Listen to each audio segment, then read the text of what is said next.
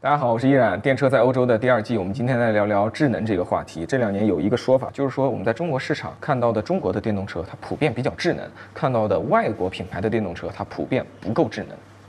这个观点今天呢越来越有市场啊。如果我们把这个车字儿换成人字儿，那就涉嫌种族歧视，就政治不正确了。可是呢，我最近跑到欧洲跑了两趟以后，我越来越发现情况好像没有那么简单。我两次去欧洲，分别开了三款中国品牌的产品，他们是未来的 ET7、上汽的 MG4，还有比亚迪的 i2-3，也就是国内非常畅销的这个元 Plus。呃，此外呢，我还体验到了一些国际品牌的产品，沃尔沃的 C40 啊，我租了这台车从瑞典开到了挪威。呃，我在沃尔沃的总部交流的时候呢，还去看到了他们的已经发布。还没有正式上市的这个 EX 九零也感受了它的这个智能化的能力。此外的话呢，我在德国的慕尼黑，我还体验到了雷诺的梅甘拿杠 E，也就是这个雷诺的著名的两厢车，相当于法国版高尔夫的一个纯电动版本。这些车型实际比较后，我就发现啊，我们的中国车在欧洲这个智能化要打一个减号，因为你过去了以后多少有些水土不服，你的软件体验在欧洲没有一个完完整整达到目前我们在国内看到的这个状态。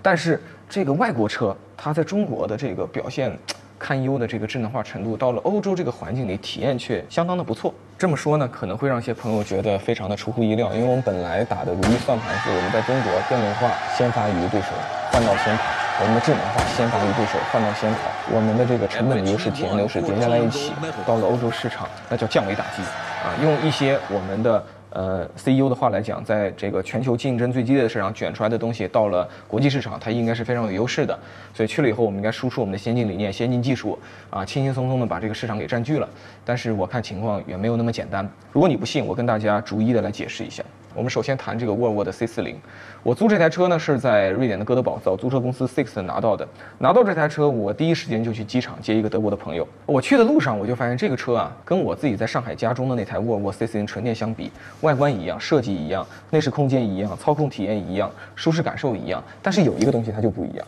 这个车机的这个感受颇有不同。它的这个导航呢，在国内用的是一个车载的高德原装地图，而在那边是一个原装的 Google Map。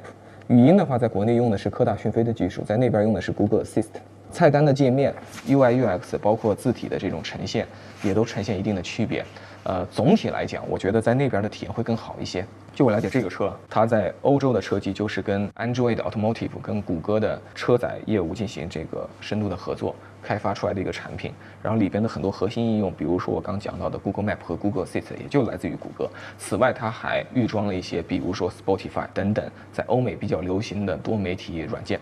所以，一个用户，一个典型的欧洲用户，他在车机上的前三件事情分别是导航、多媒体、接打电话，在这个车机上都有非常好的满足。而且它的菜单的设计，呃，逻辑虽然不算很华丽，功能不算很齐全，但也可以说是清晰、简单、直观、易操作。所以这个车机我那天整个用下来，我就觉得特别的满意。虽然它也支持 Apple CarPlay，但我都没有去连上 Apple CarPlay 的任何冲动。但是这个 C40 呢，我想说的是。我上上次去瑞典，也就是大概在二零一八年的时候，这个车就已经在瑞典的马路上跑了，是它的油车版本的这个同一代作品，XC40。所以这一代它的车辆的电子电器架构，各个方面的这种车机的研发，啊，它的屏幕的规格，它的算力芯片，我相信啊，都是一个相对比较老的这个版本了。沃尔沃真正的实力。不能看 C40 这个车，要看我在他们总部办公室里看到的这个 ES90。他们的设计师和工程师给我看了这个车机座舱的这个 demo，上面我感觉是一个百分之七十完工的一个作品。虽然它是一个 demo，但是它的视觉效果、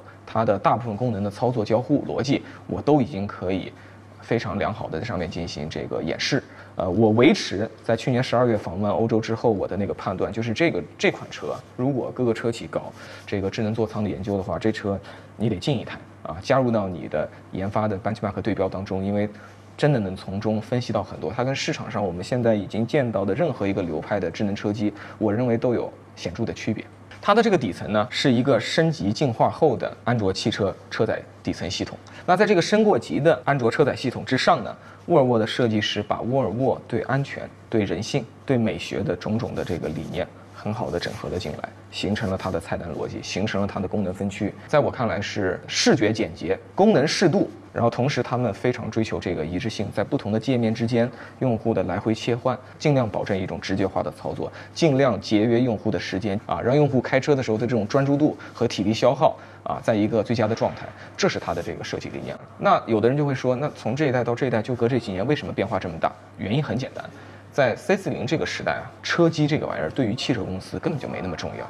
你回忆一下，你六七年前开一台车的时候，你在一个长途旅程中，你碰车机几次？留给中间这个车机的戏份，连百分之一可能都不到。那如果你是车企，你会为这百分之一都不到的体验配置庞大而重要的工程师、产品经理、体验经理团队吗？你不会的。但是今天显然时代不同了，今天这块的工作变得非常的重要。过去这些年，我们确实看到中国车的智能化走在前面，我们率先创新、率先探索，但是他们不是傻子。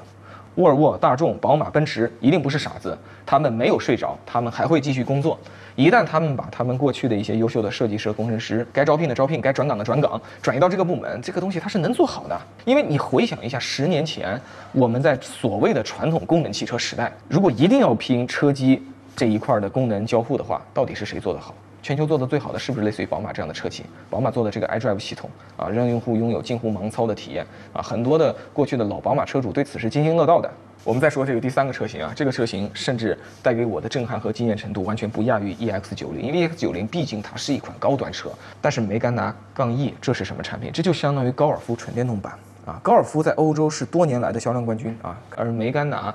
对于法国市场的地位，就正如高尔夫之于德国市场之于欧洲市场，它也算是经常能打榜的这个产品。这样一个油车产品推出的衍生的纯电动版本，它是具备市场普及意义的。当我在慕尼黑真正见到这个车，体验过它的车机以后，非常惊艳。那实际上，最近我们这些 Volume Car 竞品体验下来的话，这台车是做的最好的。不管是从系统整体的这种流畅程度，还是说 UI 的设计，还是说这种交互的感受感受上面上，首先一个最大的亮点就是它的导航，它是用的是 Google Map。Google Map 的话，在欧洲的这种地位或者是这种使呃使用使用性，我们就不用讲了。它的算路啊，或者说它那个 POI 的数量，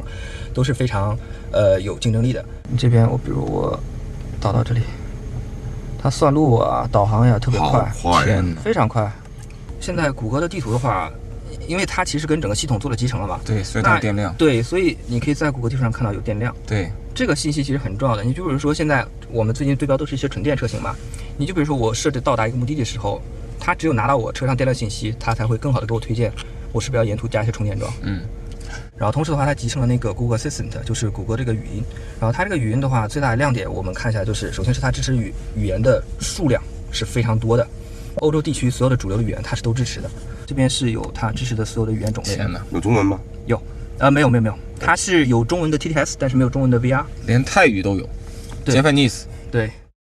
在我看来，它是一个比 C 四零可能要更新版、更纯粹的一个谷歌汽车架构的这样一个车机系统。包括我估计连菜单逻辑、美学设计可能都参考了谷歌输出的这个标准。所以总体来讲呢，对于一款经济适用的车来讲，用户得到的是清晰美观的菜单逻辑。简单明快的交互方式，核心的百分之九十五以上的用户真正需要的应用，它都提供了优质的这个版本。一部分来自于谷歌内部的生态，一部分来自于谷歌商店里可以下载到的这些应用。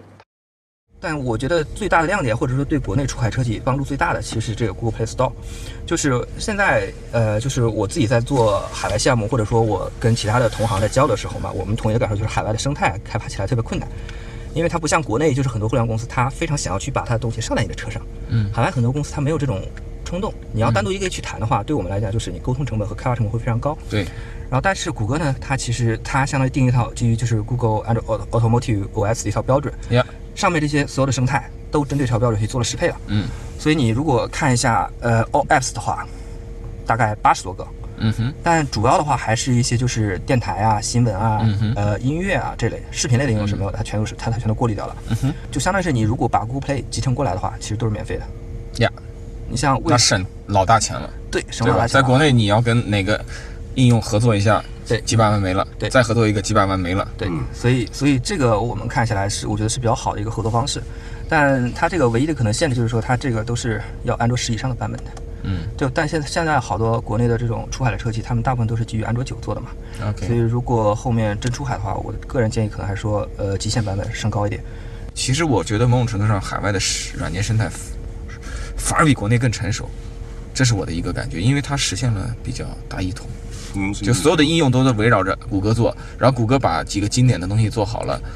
用户的体验没有任何问题。这样的座舱有什么问题呢？是的，有什么问题呢？这样的座舱，是的，而且之前跟这边同事交流的话，他给我的反馈是说，整套如果你直接接谷歌的话，开发成本其实不高的。嗯，而且我感觉它可能不需要你有很好的硬件，因为可能优化的已经很成熟了。对所以是不是在低水准的硬件上依然能实现相当流畅之操作？应该是可以的呀，本身这个车在欧洲卖的很便宜的呀，对啊它硬件水平不会特别高的。，我觉得国内陷入一个小小的误区，是大家在比算力、比那个芯片、比很多的所谓的硬件规格，但说实在的，很多的堆出来的东西反而用几个月就卡顿了。对反而这个其实是我我我现在感受下来，我是感觉就是国内市场和海外市场，或者说国内用户、海外用户的一个呃一个差异吧。对海外用户来讲，他说说直接点，他对做饭功能根本不 care。你功能多与少对我来讲其实没什么影响，你其实核心来讲给他一个 CarPlay、安卓的就够了。嗯，然后你这些东西做得更好一点的话，那可能就是导航给他做好一点，就是方便他去找，尤其是电动车方便他查充电站充电。嗯，然后其音乐他做好一点。对音乐做好一点。语音其实，语音因为欧洲这边情况很复杂，它各地的这种呃地方性的语言非常多嘛，对你开发成本很高的，你你这种情况下你不给他做语音，其实都可以，他都能接受的。天或者说给他 CarPlay 和安卓后，他直接去做那个，他直接去跟 Siri 讲话跟 Siri 或者，跟 Google 讲话就 Google 好了 Assist。讲话，对，然后值得一提的是，由于谷歌在这个事情上作为一个经验丰富的软件平台商和这个软件开发者，啊、再加上他们的这个这个事情的积累已经是有很多很多年了，所以他们其实可以把体验真的优化到比较到位。也因为体验优化的很到位，效率做得很高，反过来讲，它对于这个智能座舱的硬件其实不会提出过高的要求。雷诺不会动不动就宣传我的车机芯片八幺九五、八二九五、八三九五，因为没必要。你可以用了一个没有那么好的芯片，但是跑起来依然非常的流畅，非常的顺滑，这难道不够吗？我开沃尔沃 C 4 0的时候启动这个谷歌地图，那绝对是流畅的，肯定比国内的 C 4 0用高德地图要流畅。所以在这里要给我们中国的呃汽车行业的从业者，这个相关的工作者就要提一个醒：欧洲的市场没有那么容易征服。而且我这句话放在这里，你越是在中国市场的智能化取得了巨大的优势，出去了可能劣势会更大。这话为什么呢？你在中国如果把智能化搞得很好，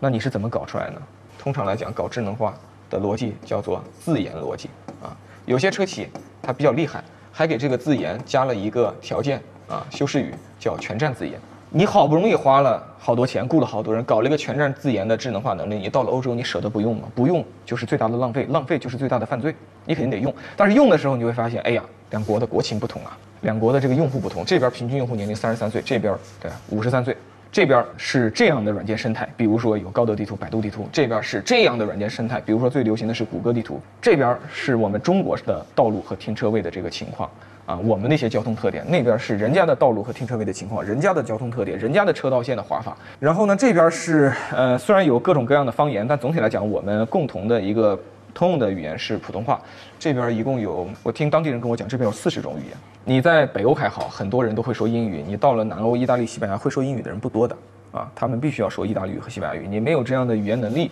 你的这个所谓的智能座舱啊，你这个语音唤醒和语音控制功能怎么进入当地市场？所以在这个时候，你全站自研的很多能力，到时候就会陷入一种进退维谷的状态。用它可能不好用，你不用就浪费了。反倒是在中国 这块投入不大的，去了以后呢，倒是可以选择一条道路叫轻装上阵。我就跟当地的一些生态里的伙伴进行合作，比如说谷歌，梅格纳 E 在我看来就是用了谷歌的近乎公版系统。它的东西好不好？我觉得挺好的，但是呢，确实没有雷诺的特色。沃尔沃是在这个基础上做了一个非常深度的斯堪的纳维亚定制版，沃尔沃定制版，它极具品牌特色，但是代价就是你得投人，你得很好的去优化，用心的去慢工出细活，雕琢这个东西。所以留给中国的这个车企路线我已经画出来了，梅甘娜路线或者是沃尔沃 ES 九零路线，还有路线就是继续自研啊，就这三条路线。欧洲智能化做得好，我们也来总结一下，我称之为分工。这个分工模式的背后，实际上是要认准一点，就是这个企业你自己的优势在哪里。像雷诺这种企业，它唯一的优势在过去一百年就是造车，所以呢，它比较识时务的，就把核心的软件能力就交出去，交给合作伙伴来做，自己把车造好啊，这车也不妨碍能够热销。目前来看，谷歌是核心的能力的提供方。而谷歌也不可能做掉所有的事情，所以它建立一个软件生态。这个生态上游呢是大量的各行各业的这个 APP 的供应商，它再把这些供应商能力集成到谷歌，雷诺再把谷歌能力集成到自己车里，这个东西对用户来讲体验挺好的。我相信以雷诺的秉性和战略，等到这个智能驾驶这件事情在推进的时候，它也不会自己干的，也不会搞所谓的自研的。当然了，每个企业可以有不同的战略，比如说像沃尔沃，它现在对于自动驾驶。还是很有想法的，它在这一块的自研力度是比较大的。但是我们看中国市场的一个特点，就是你会发现现在在智能上叫的最凶的，全部都在走自研路线。在这种行业变革期间，大家就是像那个你晚上遛狗，在那个花园里逛，它这个狗想去任何地方撒尿，每撒一处尿就是占一处坑，宣战自己的主权啊！大家都不愿意跟一个所谓的第三方去合作啊，这也就导致余承东前两天特别委屈嘛。就有人会说，如果这个汽车行业的未来是智能汽车，如果智能化在以后扮演重要的角色，如果我们把智能化的车机和智能驾驶这些能力交出去的话，我们就丧失了灵魂。对吧？灵魂论在中国汽车行业非常有市场，能不能换一个角度啊？我们不要站在车企的利益出发，我们站在用户的利益出发。你觉得用户到底是要一台好的产品，还是用户会关心所谓的灵魂由车企来提供，还是由外部的供应链和科技公司来提供？我觉得用户是不关心的。其实中国车的这个智能化浪潮，我们今天看到的魏小李这一波，包括后续跟进的像华为问界这一个东西，都已经是这个行业的第二波了。这个行业真正的第一波发生在大概一五一六年左右，那一波跑出来一个公司叫做斑马。它是上汽和阿里战略合作的一个结晶。斑马当时的系统落地在荣威 RX 五这款燃油车上，爆发出了难以想象的战斗力。荣威历史上从来没有一款车月销量达到两万五的这个水平，在 R x 五上就做到了。靠的一个很核心的能力，就是当时斑马这个智能化领先所有同行。我有朋友在某大型美资品牌做这个智能座舱，他当年就跟我说，他代表他自己的雇主品牌试了荣威的这个车。发现斑马的这个能力领先了他们五年以上，这是在二零一五一六年的时候。可是斑马后来的命运如何呢？它能够把它做的比较领先的技术供应给荣威，供应给 MG，因为他们都是上汽的。但是要想在其他的客户这儿开疆拓土，就非常困难了。虽然我们看到新闻呢，一汽大众啊、长安福特也跟斑马合作过，但都是象征性的，没有几台车真正搭载了斑马的系统。所以最终斑马是一个单一企业供应商，而不是一个服务全行业的平台级供应商。我们今天看到的在欧洲市场活跃的 Android Automotive。谷歌的这个车载系统业务，它供应给沃尔沃，供应给雷诺的梅甘娜。我相信，如果我再去做点功课的话，会查到一长串品牌和产品的清单。这样一个业务，难道不就是当年的斑马梦寐以求的嘛？可是，在我们的市场的第一波汽车的智能化浪潮中，没有跑出这样的平台级的公司。现在我们的第二波搞得红红火火，但是目之所及，我们好像又没有看到类似公司的这个明确的一个雏形。华为在这个市场很艰难，你觉得百度难道会容易吗？如果华为和百度做不了这件事情，谁的身份适合做这件事情呢？谁的立场适合做这件事情呢？如果长期在这件事情上就一定要坚持去各自为战，从各个厂家自己的利益来讲，挺好的。但是站在整个中国汽车产业的角度来讲，这真的是最合理、最优化的一种分工吗？毕竟呢，像对吧，他们这种打法的话呢，车企做好车企的事情，系统公司做好系统的事情，看上去好像执行起来会更加简单，不需要那么多超级天才工程师，不需要那么多的加班加点啊，效率还挺高，最后用户体验还挺好。对我们这条路是一条对单一车企来讲，也许是战略上的最优解和现实解，但是对集体来讲，看上去是一个很无奈的解，是一个高成本的昂贵的解。